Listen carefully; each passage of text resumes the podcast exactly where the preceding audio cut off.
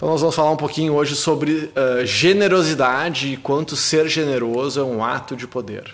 Nós falamos outra, na outra semana sobre a vulnerabilidade como um ato de poder e hoje nós vamos falar um pouquinho sobre vulnerabilidade como ato de poder e hoje nós vamos falar sobre a generosidade como ato de poder. Seguindo né, com a leitura do livro da professora Chael. E ela cita um escritor famoso uh, chamado Eric Fromm. Ah, ele escreveu um livro chamado A Arte de Amar. Ele, diz, ele afirma o seguinte: que o prazer de dar é muito maior que o de receber. E isso se dá porque, para ser generoso, para oferecer, para dar, tu tem que ser muito grande.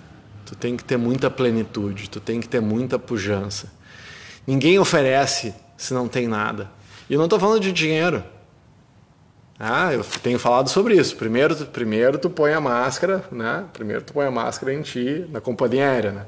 Em ti, depois tu coloca a máscara no outro. Tu não pode oferecer nada ao outro se tu está vazio.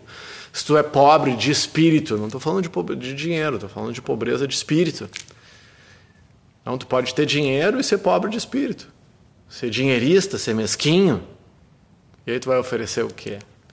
E isso tem a ver com essa generosidade que, eh, que Dar é um exercício de liberdade.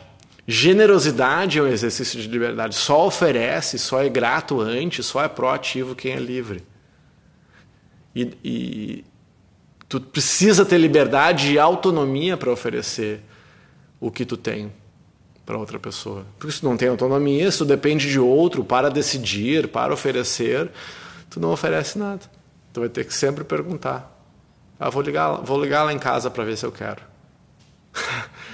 Ah, sempre precisa de alguém, tu precisa do aval de alguém, tu precisa de, de alguém, da, da do, do, governo, do marido, da mulher, da religião. Alguém tem que te dar o aval, por quê? Porque tu não tem autonomia para decidir sozinho. Então, quando tu, quando tu é uma pessoa generosa, que entrega e que é proativa, certamente tu tem poder. Poder para fazer, poder para gerar, poder para fazer acontecer.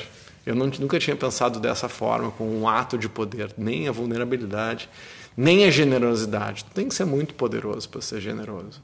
E poderoso internamente. E aí ela segue, né? Aqui com uma expressão. Em castelhano fica mais legal, assim, né? Que é. Uh, la generosidade, é? o dar constitui la mais alta expressão de potência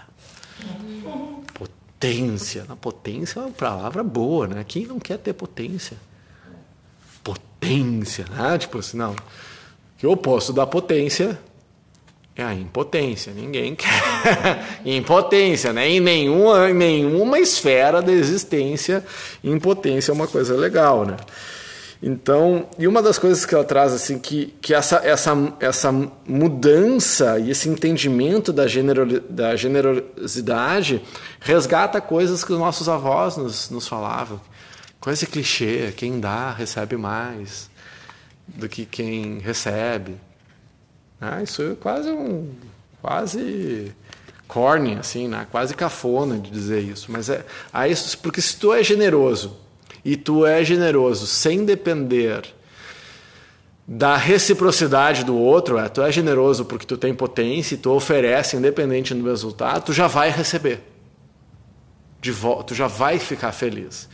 E se tu tem um retorno positivo, tu vai ser feliz uma segunda vez. Não faz sentido. Então, quem oferece sempre vai ganhar mais. E o agir, o fazer, o ser proativo é o que desencadeia as reações no mundo. Porque normalmente as pessoas, nós, quando estamos na nossa versão Walking Dead, ah, os, zumbis sonâmbulos, nós estamos só reativos. O mundo acontece e a gente reage. As pessoas fazem e a gente reage. Alguém nos cutuca e a gente reage. A gente não passa o dia inteiro reativo, reagindo, reagindo. Agora, se você deixa, você sai do polo negativo, que é a reatividade, e entra no polo positivo, que é a atividade, a proatividade, você vai ser a pessoa que vai desencadear as ações do mundo. Poderoso isso, né? Então, só que isso é uma atitude mental. Ah, então eu, ah, eu vou ficar aqui esperando para ver o que acontece. Não, levanta e faz alguma coisa. Re, né? Age, criatura. Né? Levanta do chão, toma uma atitude. Tá? Então, são os fazedores que geram as coisas. E nem sempre as coisas dão certo, mas tu faz, daí deu errado, daí tu refaz e assim tu vai. Agora, se tu não vota, tu não decide, né? tá lá, se a gente for lá nas escrituras, na nossa escritura sagrada da, da civilização oriental, que é a Bíblia, tá dito, né? seja frio ou seja quente, seja morno e eu te vomito. Então, e, e, e não é só, muitas vezes, o omitir-se conscientemente também é uma ação. Porque o que nós estamos falando aqui é de tomada de consciência. E a tomada de consciência gera a uma decisão, e essa decisão deve levar a uma ação. E o agir muitas vezes significa sair de cena. Não reagir. Não reagir. Isso talvez seja o mais poderoso. Se alguém te ofende, ou seja, se alguém tenta te ofender, porque ninguém te ofende, né? A gente é que se ofende. Tá? Mas se alguém tenta te ofender e faz alguma coisa que supostamente te, faria, te faz ou te faria mal, o não reagir é o primeiro passo. Primeiro é não reagir querendo enforcar a pessoa. Mas o poder está em não reagir com compaixão. É muito conceito de compaixão, é o amor ante ou frente à dor porque se eu compreendo que a pessoa está te agredindo, ela ela está insegura, que, a, que, as pessoas inseguras elas te agridem, as pessoas que, que não têm segurança de si, por que, por que raios a pessoa vai te agredir? Por que motivo? A não ser a própria falta de poder ou a maldade. Ah, então, se a pessoa te agride, está falando muito mais sobre ela do que sobre ti. Agora, quantas vezes nós não somos as pessoas que agridem? Por inconsciência. Por falta de consciência mesmo. Nós somos, nós somos essas pessoas que maltratam as pessoas que amam. Por quê? Porque está disperso, porque está displicente, porque não teve um bom dia.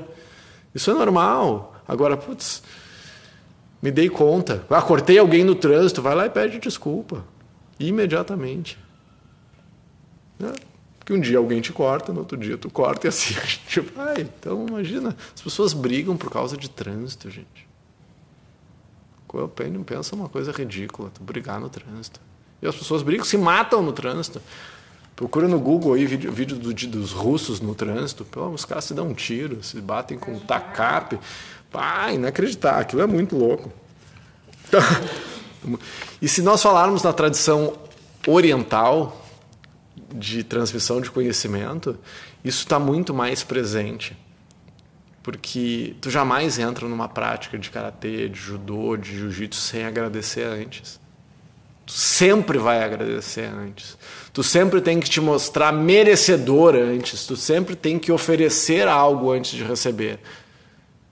Tu não agradece depois. Ah, tu me ensina, eu sou grato. Não, tu, tu, tu já tem que ser grato de antemão, senão tu nem entra a lógica muda, que é a lógica de tu, que se tradicionalmente ficou conhecida, que é o arquétipo de entregar a maçã para a professora antes da aula. Estou te agradecendo pelos ensinamentos que você vai me transmitir. Olha que coisa linda isso. Como é que é o nome mesmo? Do que? Desse tipo de púdia. Barra púdia? É, esse é aquele que tu entrega alguma coisa especificamente, né? É, tu, tem várias formas de agradecimento e essa materialização da maçã é uma das formas. Mas uma das coisas da tradição oriental que os mestres orientais eles veem se o discípulo merece é a disposição de não guardar o conhecimento exclusivamente para si. É a disposição de passar adiante o conhecimento para que o conhecimento não morra. Olha que que coisa nobre, assim, não, só, só vou te ensinar se tu te, se tu te comprometeres a passar isso adiante, não guardar contigo. A tradição oriental tem isso muito forte. E aí, para fechar, uh, uma coisa interessante é que a proposta da generosidade é tornar é tornarmos-nos conscientes do fenômeno e cultivar a satisfação renovada e reiteradamente dessa, que essa generosidade nos dá retorno todos os dias. Então, se liga aí.